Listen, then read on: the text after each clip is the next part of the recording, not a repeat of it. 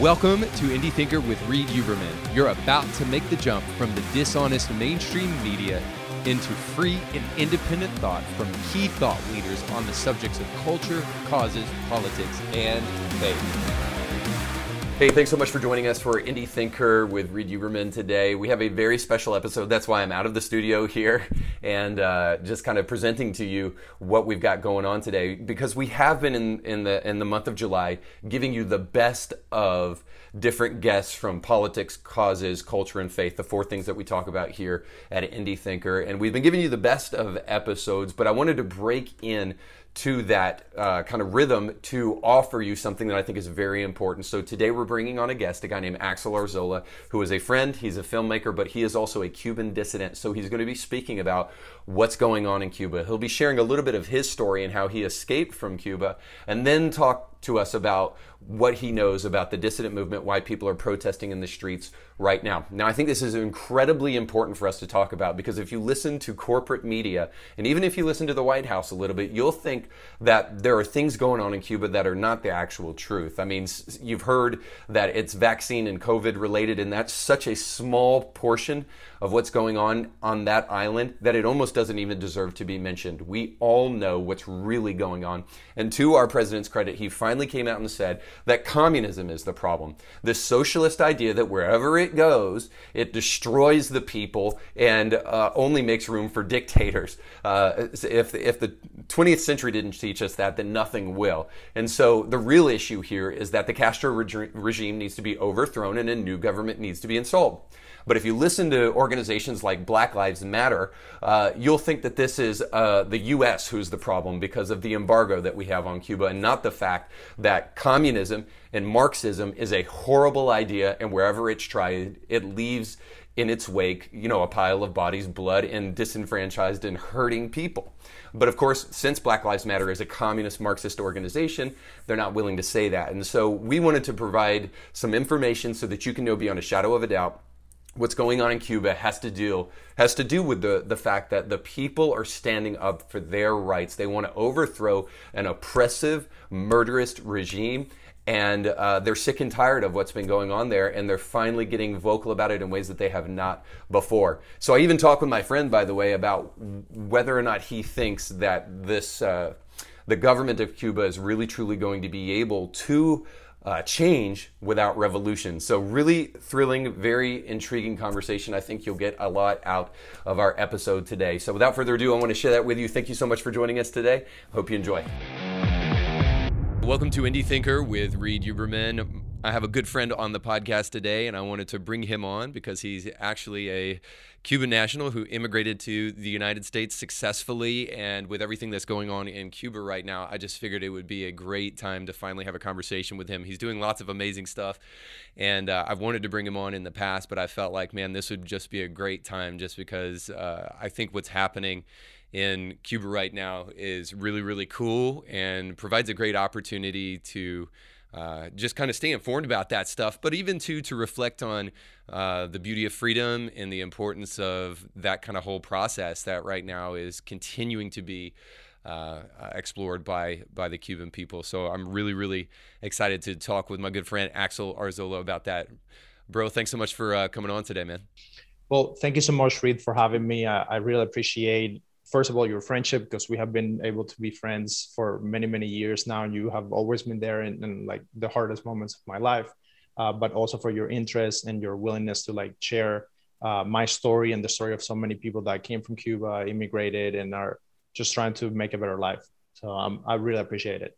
Yeah, man, it's been my pleasure, and I and I'll say thank you to you, man, for your friendship too. Obviously, uh, we've been through a lot together, not only what happened with your son, but also too as I've tried to jump out and do stuff with with my career. Um, I credit you a lot with a lot of the insight and also jumping alongside of me through foolish projects and uh, foolhardy projects, uh, doing film uh, related stuff and and so I just uh, appreciate you, man. So you've been really helpful, and I'm glad for the friendship as well. So I think, by the way, uh, these kind of conversations yield uh, the best the best kind of product when friends are able to come together and talk just like they would in a living room because that's really I think what people want to hear. So I've been really looking forward to having a friend on like you that uh, that we can talk about uh, just what's going on in the world. Um, now before we jump into specifically what's happening in Cuba and your story, because I really want to share that with people, just briefly share with me what's going on with you because we met in Tennessee, of all places, and we'll get to how in the world you got from Cuba to Tennessee in a minute. But we met in Tennessee, of all places, and now you're living in LA, living the high life. Um, you're uh, representing like a gangster and you are doing stuff in the film industry. So I, I kind of, I mean, I see stuff on Instagram all the time with you boxing people and doing all sorts of crazy films with dudes with monkeys on their shoulder, but I don't even know what you're up to. So give me, uh, give me kind of the latest about what, uh, what kind of film projects you're working on and, uh, and what you're doing out in LA. Yeah, it, has been a really interesting ride. Uh, when I first came to LA, I started working as a location scout for a big TV show for Amazon Prime called Damned Covenant and that was a great opportunity. Uh, my friend Jared Kurt brought me on as a location scout, and I was able to learn a lot and really get inserted into the film industry here in LA, which is very different from you know doing your own thing. Once you're working in a studio system, everything is very very different, and we were working at the highest level that you could be working at. So. Uh, in the in the last couple of years, I worked on that. I worked on projects for Hulu. I worked on a feature film for Sony all on the locations department. And I was also like doing my own projects. I was able to get distribution for my feature film, Literary Inc. And recently, I just started working as a creative producer for a studio called Impact Theory, which I'm super excited and passionate about. And we're creating content to inspire people and to help people do better and use the power of story and mindset to help people like go after their dreams and actually make make a difference and make things that really matter to them. Yeah, that's cool. So, um, so is that through fictional stuff, or is it kind of more like kind of uh, real life kind of stories and inspirational type uh, kind of teaching, maybe like positive mental attitude type stuff, or what, what's the format? Yeah, we have a mix of both. So we have uh, a digital side to the to the studio, and we have four or five different YouTube channels that are putting out content in the mindset space, business, relationship, uh, empowerment, and all of that is with interviews and then we also have the studio side and we have a comic book uh, side to the company where we're developing ip and then trying to develop that into animated series and uh, feature films in the future so we're doing a mix of of everything very cool. Okay, and then I've noticed too. I, the when I was referring to the monkey on your shoulder, uh, I think it was a rap video. So I've seen you've been doing some music videos too, right? Yeah, that was a music video that I produced for uh, Warner Brothers and one of the Latin artists. And you know, you you still do a lot of one-off projects here and there. And i love music and i've always been obsessed with music videos. So that was a really cool opportunity. And you know having a monkey on set is always fun right? yes yeah, the last time I saw a guy with a monkey on his shoulder, it peed all over him. They had to like totally cut and then do some and totally change wardrobe and then get the monkey back on his shoulder. So hopefully you didn't have any monkey uh monkey fails. a good trained monkey, like he did good. Dexter was the name of the monkey. He did good. Okay, so two last questions. Um, how uh how is Abel doing uh now? Is everything good? Um, I just wanted a little update about your son, and you can tell everybody. I'll let you tell them what you want to tell them in terms of what happened with him. Yes, he's doing really well. Uh, Abel had leukemia, and for the last three years, he was doing his treatment. And uh, Reed was someone that was really present when that was happening and came to visit us at the hospital and, and make sure that other people knew what was going on and they could help us financially and emotionally. Uh, so yeah, man, thanks for asking. He's doing amazing. He's so good, top of his class, learning a lot he's shooting videos he wants to act in movies like me wanting to do some voice acting and doing his skateboard and you know like living living his best life and learning a little bit of spanish. So uh, hopefully i get to take him back to cuba again. Uh, he has been there a few times and uh, he likes going there but uh, i think i need to take him even more times after all of the lockdown goes away all right, and uh, uh, so is he totally done with treatment? Is he is he in the clear now, as far as you know? Yes, he is. He's just taking antibiotics. That's the only thing that he has to keep doing for a little bit more. But he's done with all the chemo pills and with everything. Uh, we will have to keep checking on him. I think for the next few years. But yeah, he's safe. All right. Yeah, he's a fighter man. Awesome boy. All right. Okay. And then uh, what are you working on right now that you're really excited about that you can tell us about? I know you may not be able to uh, tell us uh, everything. Um, and then also uh, maybe a movie or a TV show that you'd recommend. Right now we're working on something really exciting in the nft world uh, non-fungible tokens and is all related with art. And all of this is related to impact theory studios the studio that i'm working on. Right. and we're developing a lot of comic books that hopefully we get to turn into animated series. So i'm pushing on that but also i'm creating content for uh, their channel every week. And we're trying to inspire people to go after their dreams and, and make a difference for their life. So i'm really excited about that. And hopefully we get to make those movies happen pretty soon. And TV show that I would recommend right now, I'm actually watching anime. I started watching uh, Naruto because for this marketplace uh, and all the art that we're making with the studio, we're doing a lot of uh, comics. So that's what I'm I'm into Japanese anime now, and I'm trying to learn from that and and see their philosophies and like the things that they're teaching, which are pretty interesting to be honest. Yeah, yeah, absolutely. That's cool. Okay, I've never seen that before, but I've seen some anime. I'll I'll recommend something to you uh, when we cut off. Okay, man. All right. So, um, I, will have to admit, um, I remember this a little bit, but I don't even remember entirely. But I know that you've got kind of a crazy story with how you and and I think Gretel, right, your wife, uh, how you guys came from Cuba to the United States. So tell us your story of immigrating here, because the only way that you can truly immigrate to the United States from Cuba is illegally. So so how did that work with you guys? Yeah, in in my case, I was really fortunate that I started working in film in Cuba very early on.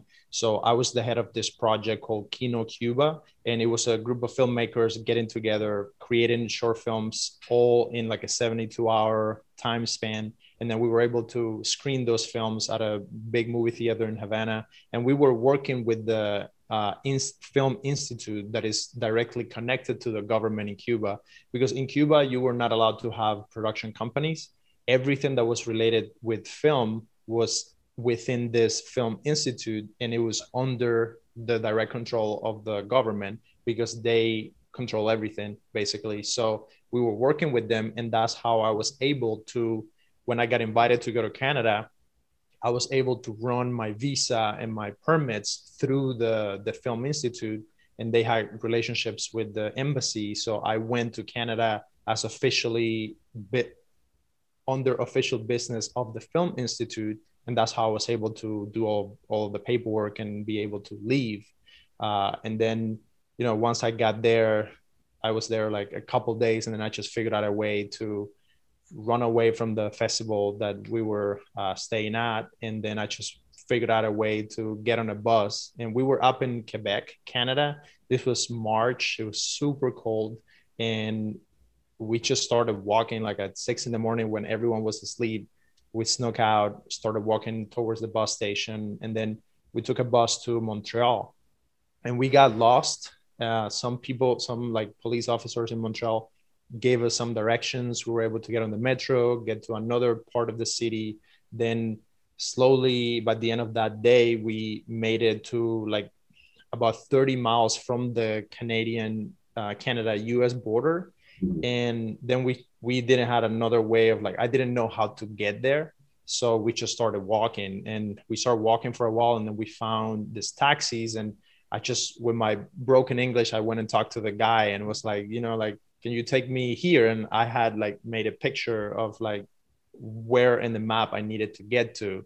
And the guy was like oh yeah, yeah sure. So he took us there and at first the people from the us border control we went to like this tiny little checkpoint because I was afraid to go to the big checkpoint and that they would say, no, no, no, you cannot come in through here. So I went to a small checkpoint and it was one of those like one lane streets. So we're driving towards that and we couldn't stop. I wanted to stop and keep walking. Uh, and then the the officer starts waving at us to like keep going. So when I tell the guy, yeah, I'm Cuban and I want to like ask for refuge, and the officer was like, no, no, what are you talking about? give me your your visa. And i was like i don't have a visa. And then i tried to get out of the car and the guy grabs his gun and he's like stay in the car. He freaked out. And he starts yelling at us. He make us pull over and then they take us inside and they start checking all over. All i had was like a backpack with a couple changes of clothes and like 120 bucks. And they start asking us a bunch of questions. They never had cubans go through there before. And after like a, an hour they start calling other places and they send some other officers. And they keep asking us questions like how did you get here? When did you land in canada? What were you doing in canada? What were you doing in cuba? Like what was your profession? Like how do you make money? Like why are you here? All of these questions. And then they take a second and they look at us and then they're like welcome to america. That's crazy man. Hugging us and they start laughing and they start saying you know man like you're the first cubans that we have ever seen here. Uh, we apologize like do you guys need any water? Do you need any food? Like wow. help you? Because the, the people there on that checkpoint didn't know about the, the law that the US had to help Cubans come to America and immigrate uh, as refugees. So once they realized that that was what was happening and that we were okay to do so, they changed completely and they started helping us. And I remember it was this big African American officer. He was super strong, and he's like, "Man, I'm so sorry. You're the first Cuban I've ever seen in my." yeah, yeah. I would say most people don't come from Cuba through Canada. So, yeah, and I imagine that was crazy experience for you experiencing that brutal cold coming from uh, from Cuba. Yeah, it, so- it was pretty tough, and uh, we had some friends that uh, got us a ticket to go down to Tennessee, and that's where you and I met uh, because I had met some professors from Lee University who had been going to Cuba, bringing medicines and helping people in Cuba for years. Stuff, yeah. And they were the only people that I had contact with uh, in America. So they were the only people I, I knew to call. And uh, his name is uh, Dr. Dwayne Knight. And I owe to him everything in, in my life and this journey here in America because he took me in within his family and he's like my American dad, you know. So yeah. that's how you and I met because I started going to Lee University uh, because also I got the support from uh, Dr. Khan, who gave me a full ride scholarship to go to Lee, study film and communication, and kind of keep learning and, and making this journey in America. Yeah, that's so cool, bro. So I've got a couple questions for you. So if you were, can you go to Canada now? If can you travel to Canada, see family or anything? Or sorry, not to Canada. Sorry, to Cuba. To Cuba.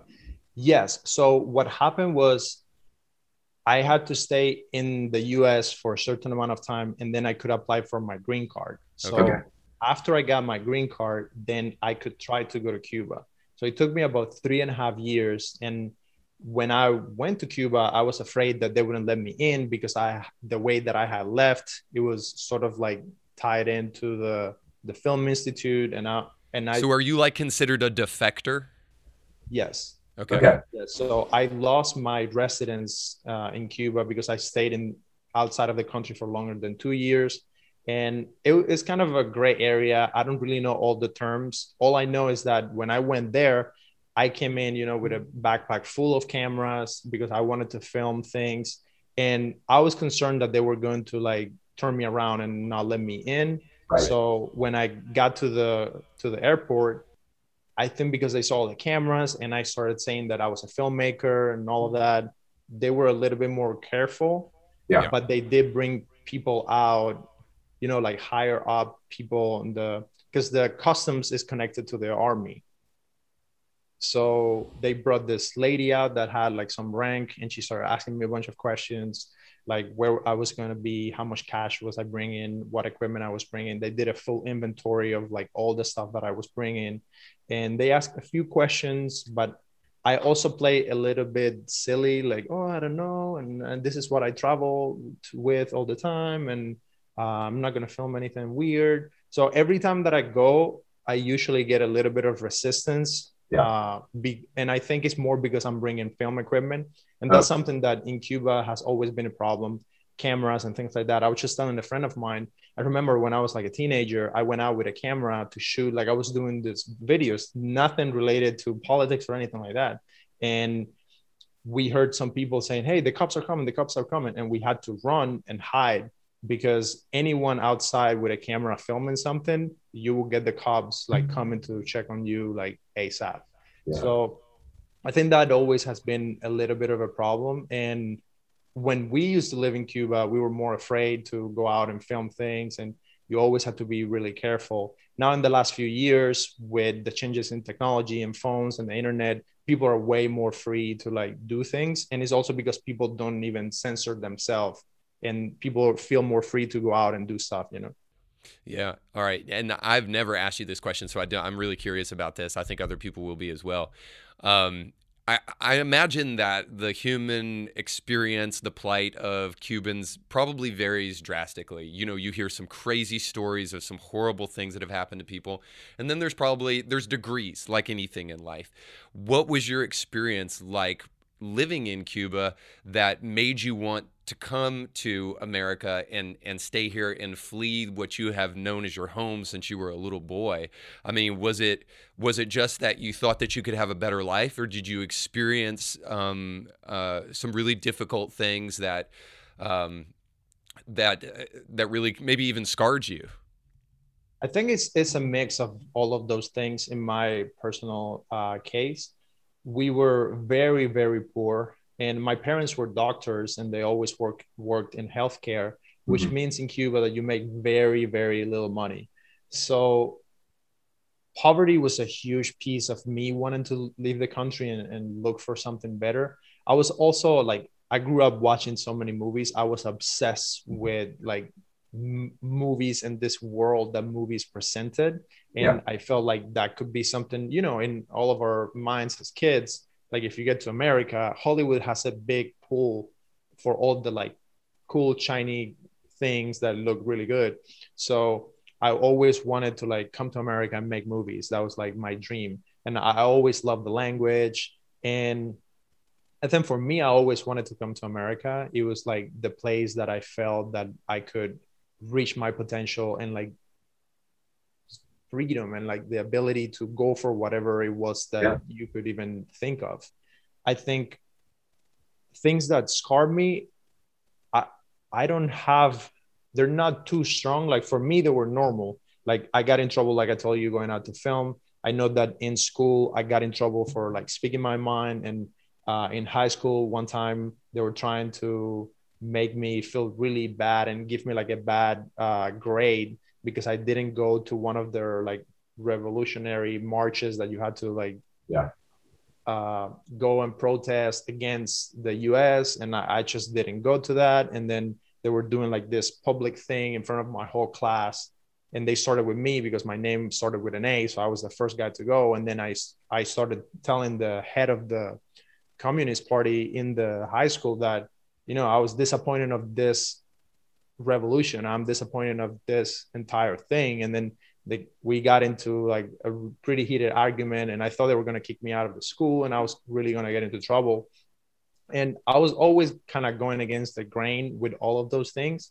And I think it's because I had interacted with people coming from the US to the I used to work at a big church doing all their media and like I grew up in that church so I would interact with lots of people from Australia, Canada, the US, the UK, and I would see that these people were so amazing and they were coming to help.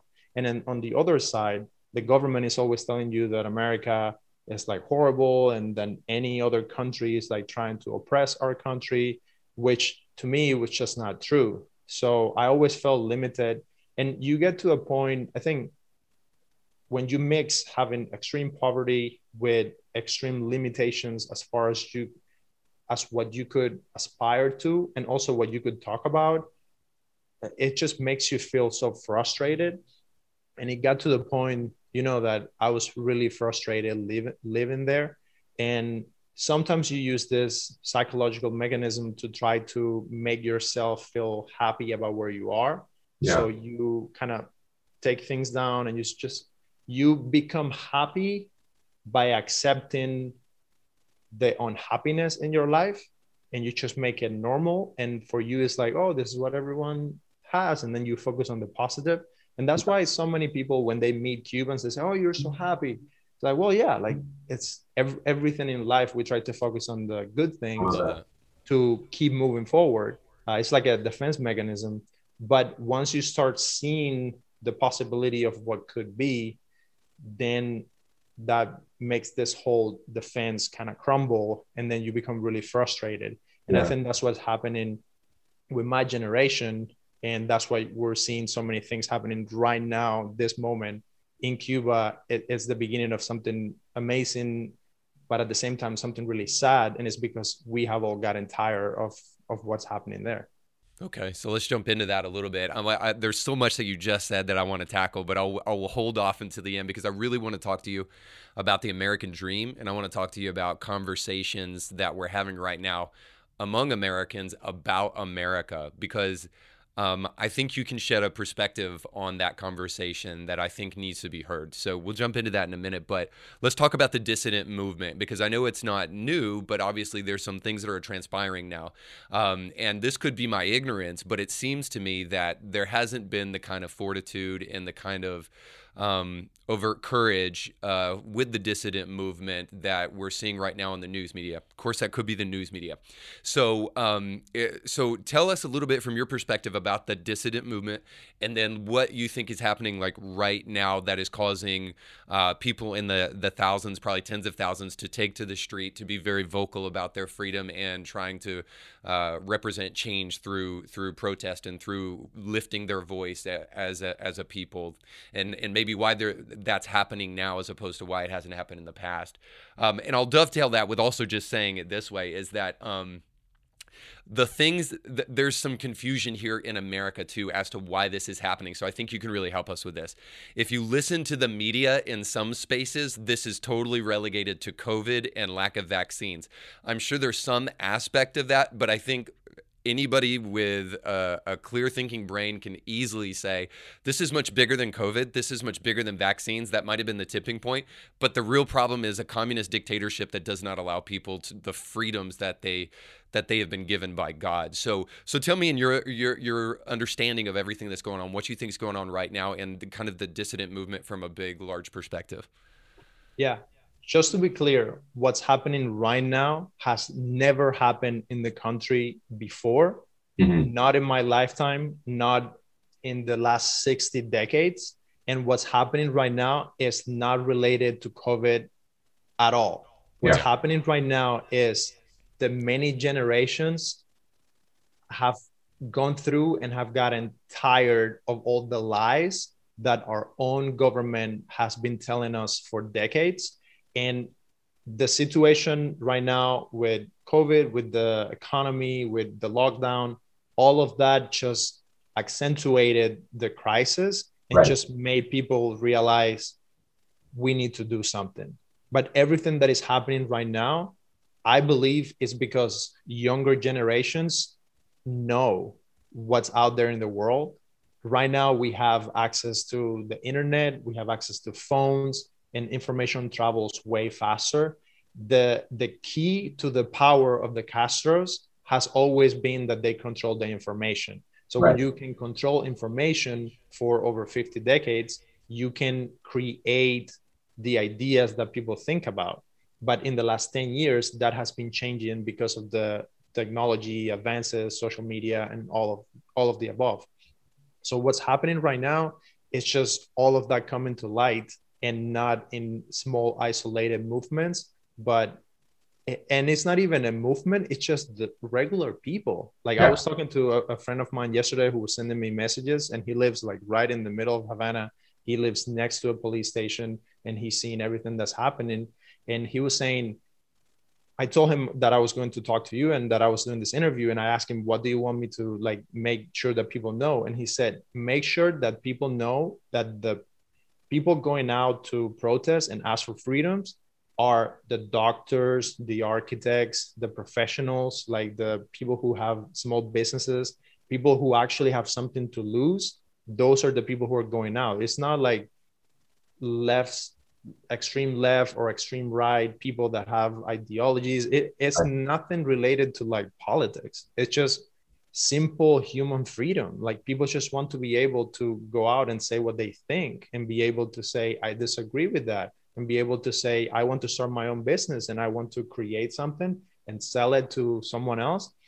And people wanting like basic human rights, be able to like get together in a place and talk about things. And yeah. just being able to talk about things it's not permitted in our country and that's just that's just the beginning of something super exciting and major that could happen but yeah. it's just really sad that it has to happen through violence. And all of that is also coming from the government because all the people that went onto the streets they had their hands up and they were just asking for freedom. No one has guns because we haven't had guns.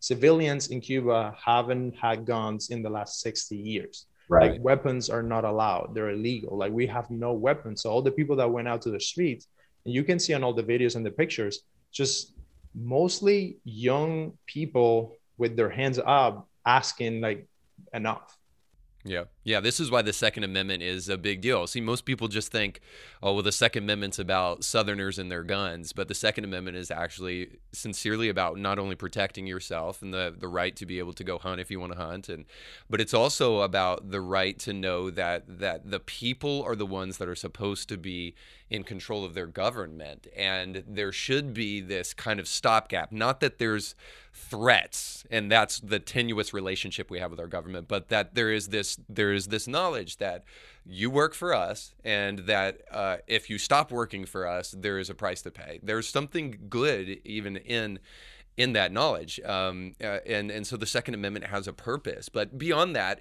um, I, I, think what's really striking is that um, the you say it's a younger generation in a, and I'll take your word for that. But but what's striking is that this younger generation seems to uh, be presenting an element of courage that hasn't been present, perhaps just because of um, how evil the Castro regime has been, or or whatever. But but they uh, they seem to be saying enough is enough, and finally we're going to do something about this stuff. And my question for you then is, then this is just a kind of like your personal thoughts on this because I know you don't know the answer, but but my biggest fear is that what we're seeing already happening is that the police are pushing back against these people and and stopping these people who are totally unarmed um, and using force against them.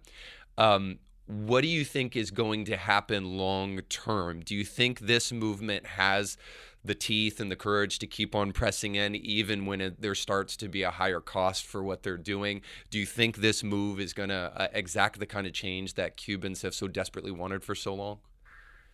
Yeah, I, I think right now, I don't even know if we have a movement because I, I keep asking everyone that I know, like, who is the person that would like lead this? because I'm always like this is something that I have thought about for a long, long time. I've been in America for about 10 years now. Yeah. And every time I seriously think about the situation in Cuba, I start to think, okay, if I wanted to fix it, like if if the US will come in and try to fix everything, if if even the Cuban communist uh, government would say, okay, we want to fix the country and just have a better life, what are the things that we would do? And I think it all starts with freedom of speech. Mm. That that's only the beginning. First you cannot create or form, formulate a plan without talking about the plan that you want to create, right? And you cannot talk about the things that are wrong if you're not allowed to talk in the first place. And I think what's happening right now is giving an opening for that. If we get that freedom, then I think the movement or whatever it is that will create the change will come after that. Yeah, but do you think that freedom of speech is going to be possible without um, without revolution? That's a good question. I don't know. I think the fact that people are cor- courageous enough to go out to the streets and talk about what they want to do, once that gets normalized, yeah. I, I, don't think the the army is going to keep shooting people forever. Like at some point, even those people in the army, they're going to realize this, this doesn't make any sense. Like we are beating these people up, and all they want to do is talk. Like at some point, that has to stop. So I believe that if people in Cuba and now people everywhere, like in Miami, like if you go on the news right now, they're closing down the streets and the Cubans are going out and they're saying if Cuba is on the streets, Miami's on the streets. And yeah. like here in, in LA, I just got information from some friends, and this afternoon we're going to go out too, and we're also going to start talking about that on the street so everyone can hear exactly what's happening.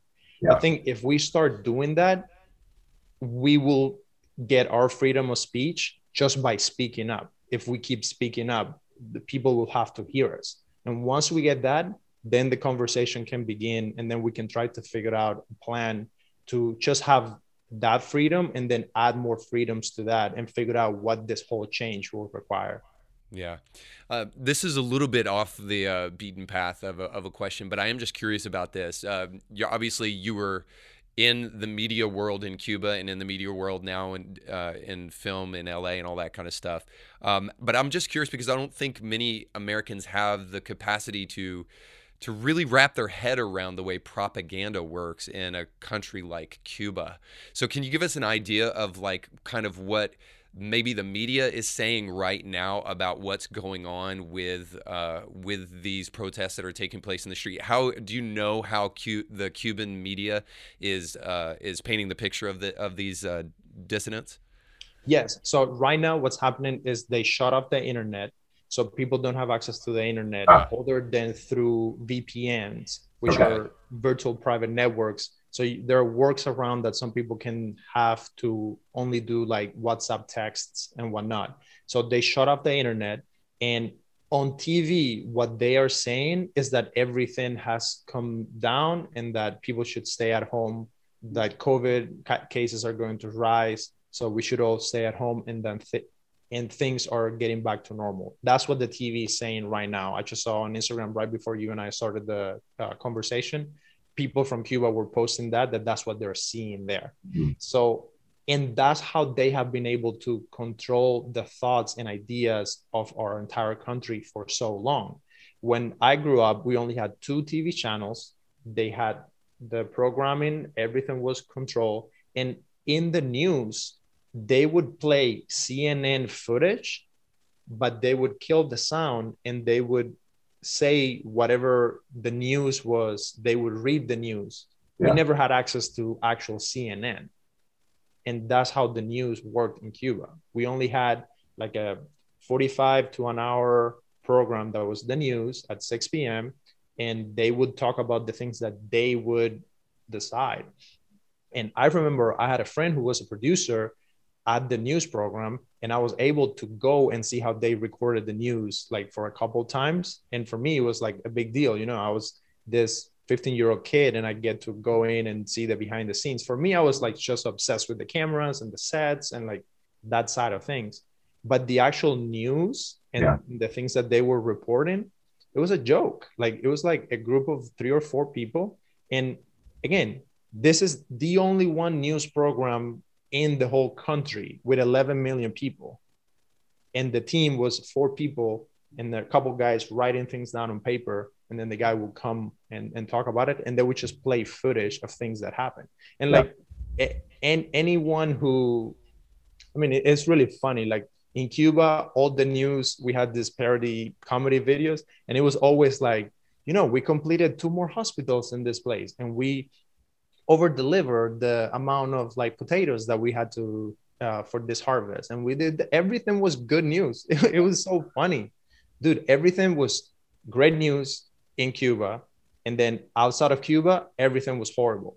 Like i always thought that in america like people had no jobs people couldn't afford anything like people couldn't buy any medicine people couldn't have access to healthcare people couldn't go to school. That's how I grew up believing that that was like the reality. So I was, even when I came to America, I was like, that cannot be true. But in the back of my head, I still thought, you know, it's going to be really tough to live in America. Mm-hmm. And then I remember going to Cleveland the first week of me being in the States.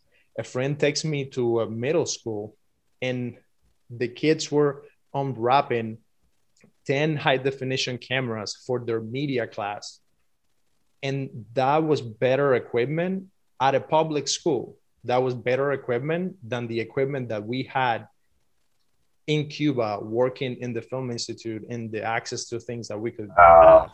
And yeah. I just like I remember I started crying that day and it, it was something crazy, you know, to have that happen. Yeah. I, I, I got to jump to this question now, man, because having your perspective on these things is also, I think, important, not only so that we can understand kind of more what's happening there, but also too so that we can understand maybe even what's happening closer to home in our own heart, but also too in the way that we think about America. I I have personally been really um, bothered, if not concerned, by the some of the conversation that we're having about America right now. So. I just want to ask you really pointedly, and I don't know how you're going to answer this question, so I could be setting myself up for very conflicting uh, uh, responses here. By the way, I think in the way you think, but I just want to be honest and real about this question, man. Um, right now, there are Cubans who are carrying American flags through the street. And I think that's so powerful at a time where in America we're hearing like mainstream news media sources tell us that if you have an American flag outside of your house, it's probably because you're signaling that you're a Trump supporter rather than that you just love the country. Um, so there's this tenuous relationship right now that we have with patriotism post Trump and all of that stuff. Um, and so I just want to ask you directly based upon what you've experienced moving from Cuba to the United States and this is a loaded question because maybe it even deserves some definition, but I'll just go ahead and ask it. Do you believe that the American dream still exists? To me, it does. Yeah, uh, because I'm I'm living proof of it. I came to America, I had a backpack with a few clothes, and after I paid the taxi, I had like seventy dollars left. And today, I, I work really hard, but I'm able to go to bed in a comfortable place. I have a hot shower. I have access to the internet, equipment. I can live. And I know that if I keep working and applying myself, I can keep moving up. And not only the material things, but also being able to travel to different places and just pursue whatever it is that I want to pursue. If. I want to make a ton of money, I can go after that. If I want to raise a lot of money to help other people, I can go after that. Just the freedom to do whatever it is that you want to pursue, as long as you follow the rules that we all have in society, so I, for me, the American dream is like, of course, of yeah. course, it's out there.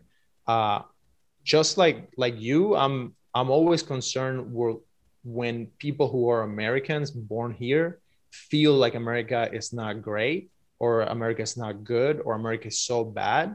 And I think it's just a matter of perspective, right? Like I understand why they might feel like that, but sometimes it's like you don't know what you have until you lose it. Yeah. And for me, I mean, I have been so blessed and thank God I'm an American citizen now. And I'm really proud and grateful to this country and to all the friends that I have made here who have made my time in America exceptional. And I, I don't want to live anywhere else.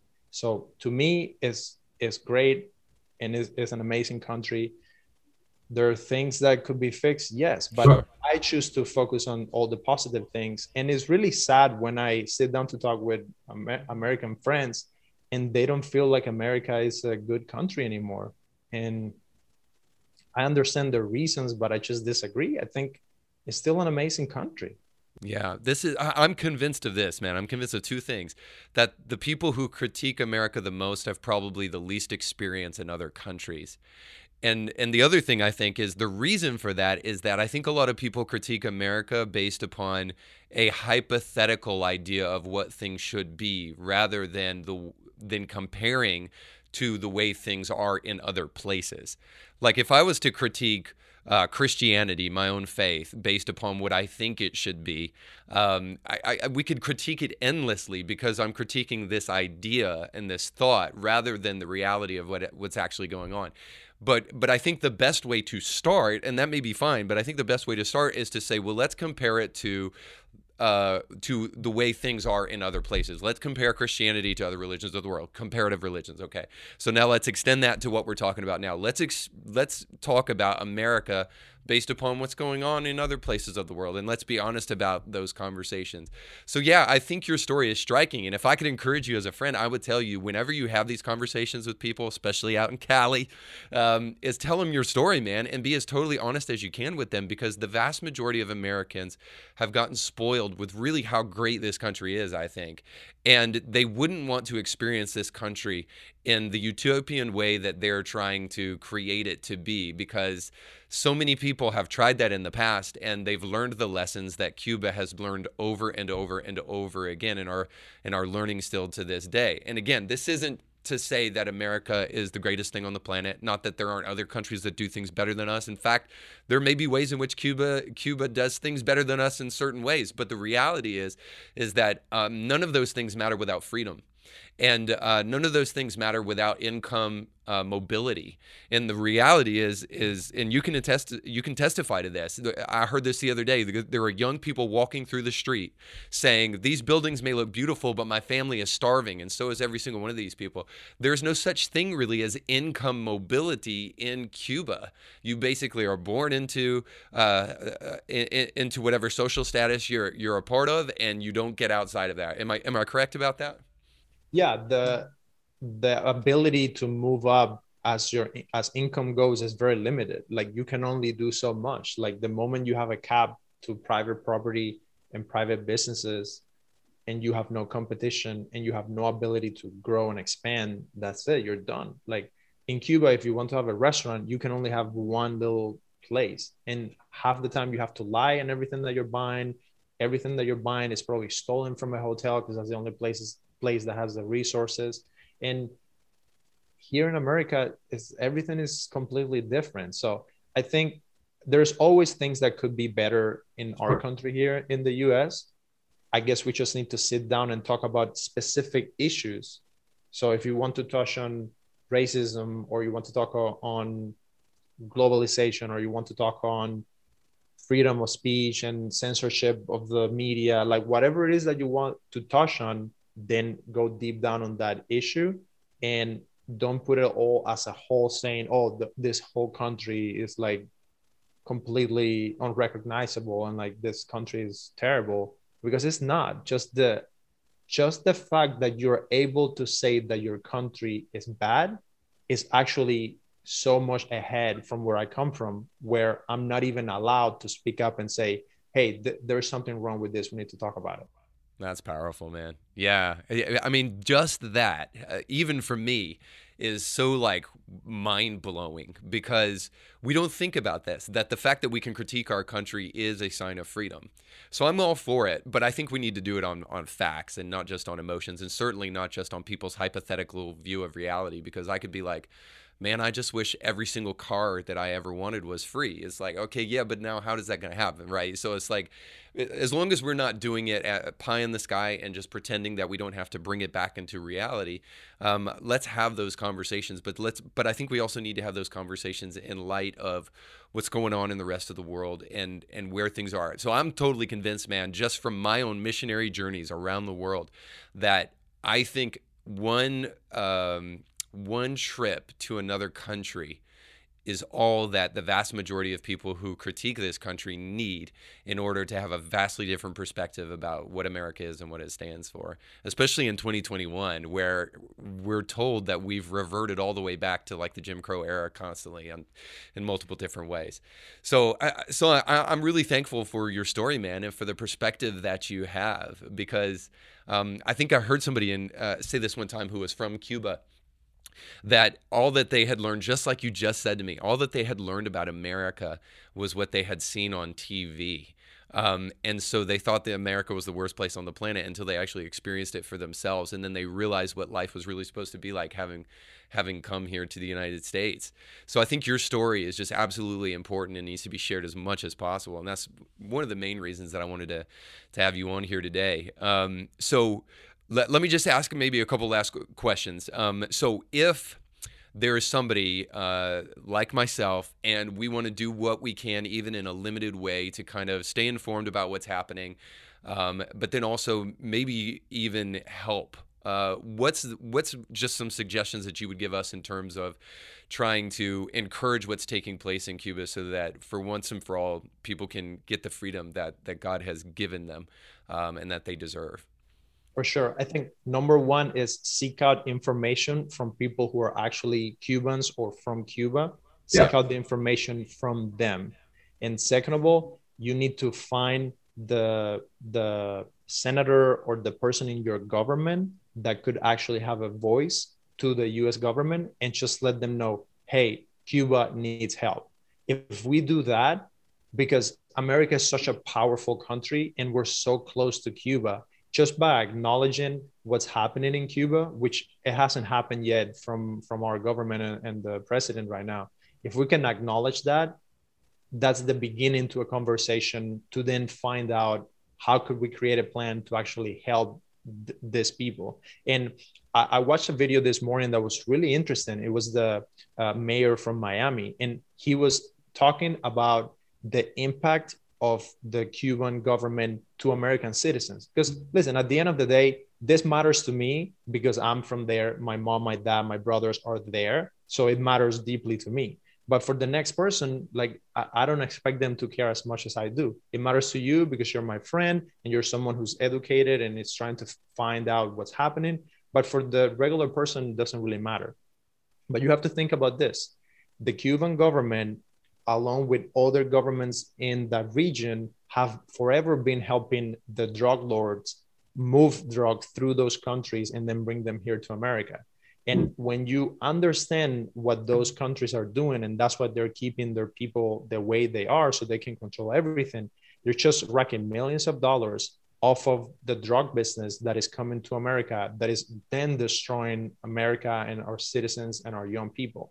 So, what's happening there will affect us here in America. And just the fact that people in the 21st century in a country that is 90 miles from America are not free to speak up and choose their own government, that should not be happening. Like yeah. if you are an American and you stand for what America stands for, which is freedom, you should not stand for a neighboring country 90 miles south from your country where people are not able to even speak up without being repressed. Yeah, I'm concerned that I don't know what the White House is going to do. I understand they got to be political and all that stuff, but I've been a little bit bothered by the fact that they keep on trying to bring up COVID and vaccines as the reason for why these people are going to the streets when that's really not the reason, as you already uh, already mentioned. Uh, which we know. You don't have to know much about Cuba to know that when you strip people from their freedom for that long, there is going to be a backlash for it. But but my concern is this: is that as and this is where politics, I think, does play a part. I think as the American uh, Democratic Party leans further and further left, they're adopting more and more kind of socialist slash communist principles, and I almost wonder if if that's really the kind of government that they want to institute in America, if that's really what they're after, if they don't have now an incentive not to critique what's happening in Cuba because now they've been trying to go after the workers' paradise here in America that supposedly that places like Cuba were supposed to provide for the people but absolutely didn't. So I just wonder if the political climate in America right now is not going to afford somebody like Joe Biden the the freedom and the ability to really stand up against what's happening in Cuba and be really strong about this and and celebrate the fact that this could be an opportunity that could change that nation for the better. I just wonder about that, man. Yeah. I mean, it would be really silly of them not to realize that even that example of everything that happened in Cuba is a bad example. Like even if you wanted to implement the same strategy in your country, if someone did it wrong, you shouldn't like protect that because we don't want that here. Like yeah. I, I don't care that much about politics now that I live here in America because to be honest, all I care about is making my movies, trying to make as much money as possible and inspire and entertain other people. And I'm able to do that no matter what president is here because we have the freedom to do so. So I yeah, as long as as long as it stays the way it is. Yeah as long as we have that freedom, I'm I'm happy, you know. And I also spent so much time depending on politics when I lived in Cuba that when I came here to America, like it was it doesn't matter like what's going on politically, you can still have your own life and, and like do your own things. So I, I don't know what their strategy is. I hope they're just gathering data and trying to find out more information and then make uh, a statement and uh, make some kind of decision that would make them look better even for the the own party in america that wants something like socialism they need to look at this and analyze what went wrong in cuba and like learn from that. And whatever they want to implement here learn from that and make sure that we create something that is great. Like i'm not i'm probably like in the middle. I'm not for one thing or the other thing. As long as we can have freedom we can all pursue what we want and we have a meritocracy where if you work hard you get compensated well and if you don't work hard you don't come don't get compensated as well as long as we have that i'm all for it yeah see i, I, I maybe uh, there's too much of a, uh, a red-blooded american in me uh, and the history of our country, I think, does play a part in the way that we think about some of these things. Um, I, I, there's a part of me that absolutely loves what you're saying, and I love the fact that we can choose to be right smack dab in the center and not have to be too politically involved and, and bother ourselves too much about these things. But then there's another part of me that says, yeah, but the the history of this country tells me a, a, little bit of a different story. That there are times where we have to fight and we have to stand up for what's right, or we will continue to descend and to slip into a form of government and a form of America that's not the America that you and I both know and love right now. And I don't know when that I don't know when that place is, Axel. I just know that I want to leave this place a better place for my kids, uh, and you know this too with your with your your kids. Um, is that I have a responsibility now to make sure that this place is better off when I left it. And so I keep on wondering about what that looks like and what my role is in terms of perhaps politics, uh, in terms of my faith, in terms of um, the what I do professionally and all that stuff. How can I make this world a better place and continue to uplift the things that have truly made this country great for for so long? Um, so I, will let you say anything to that if you want to before I ask you one last thing. Yeah, I think that's something very serious, and it's something that you really have to think about and, and contemplate what it is that you want your mark to be. In yeah. my case, I choose to do that through stories, through making movies, and inspiring people to deal with things personally and do that better for themselves. Because I think once you improve the self, then you can help those around you, then you can help your city, then you can help your country. So that's my focus. I just want to inspire one person to try harder and to try to love more and be better. And if i'm able to do that and, and inspire people to follow their dreams to do whatever it is that they want to do in life i think by proxy i'm helping to make the world a better place. But yeah. there are moments like this where something historical happens and is so close to my heart that i have to talk about it even if it doesn't fit like what i should be talking about. But it's it's the best I can do for my family and for the people that I love. Yeah, well, thank you for your courage, man. And I know there's a lot of courage uh, right now in Cuba with those people who are who are standing up for for themselves and standing up for their country and their fellow man. So I'm really excited. I'm going to continue to pray. I'll encourage people who are listening to pray for the people of Cuba and pray uh, for this movement that it will continue to be heard um, in the greatest halls of, of power there in Cuba and hopefully create some some honest change. Um, okay, and then the last thing is let us know how we can find you. What's the best way to locate you on the internet or locate you on social media to stay up with some of the projects you're working on? Yeah, I'm on YouTube. I have my channel and I try to post there as much as possible. And for all the behind the scenes and where I'm most active is always on Instagram. It's just my name across all the social media platforms, Axel Arzola. You can find me there. And like, I always love to talk to people and jump in the comments and help people any way I can.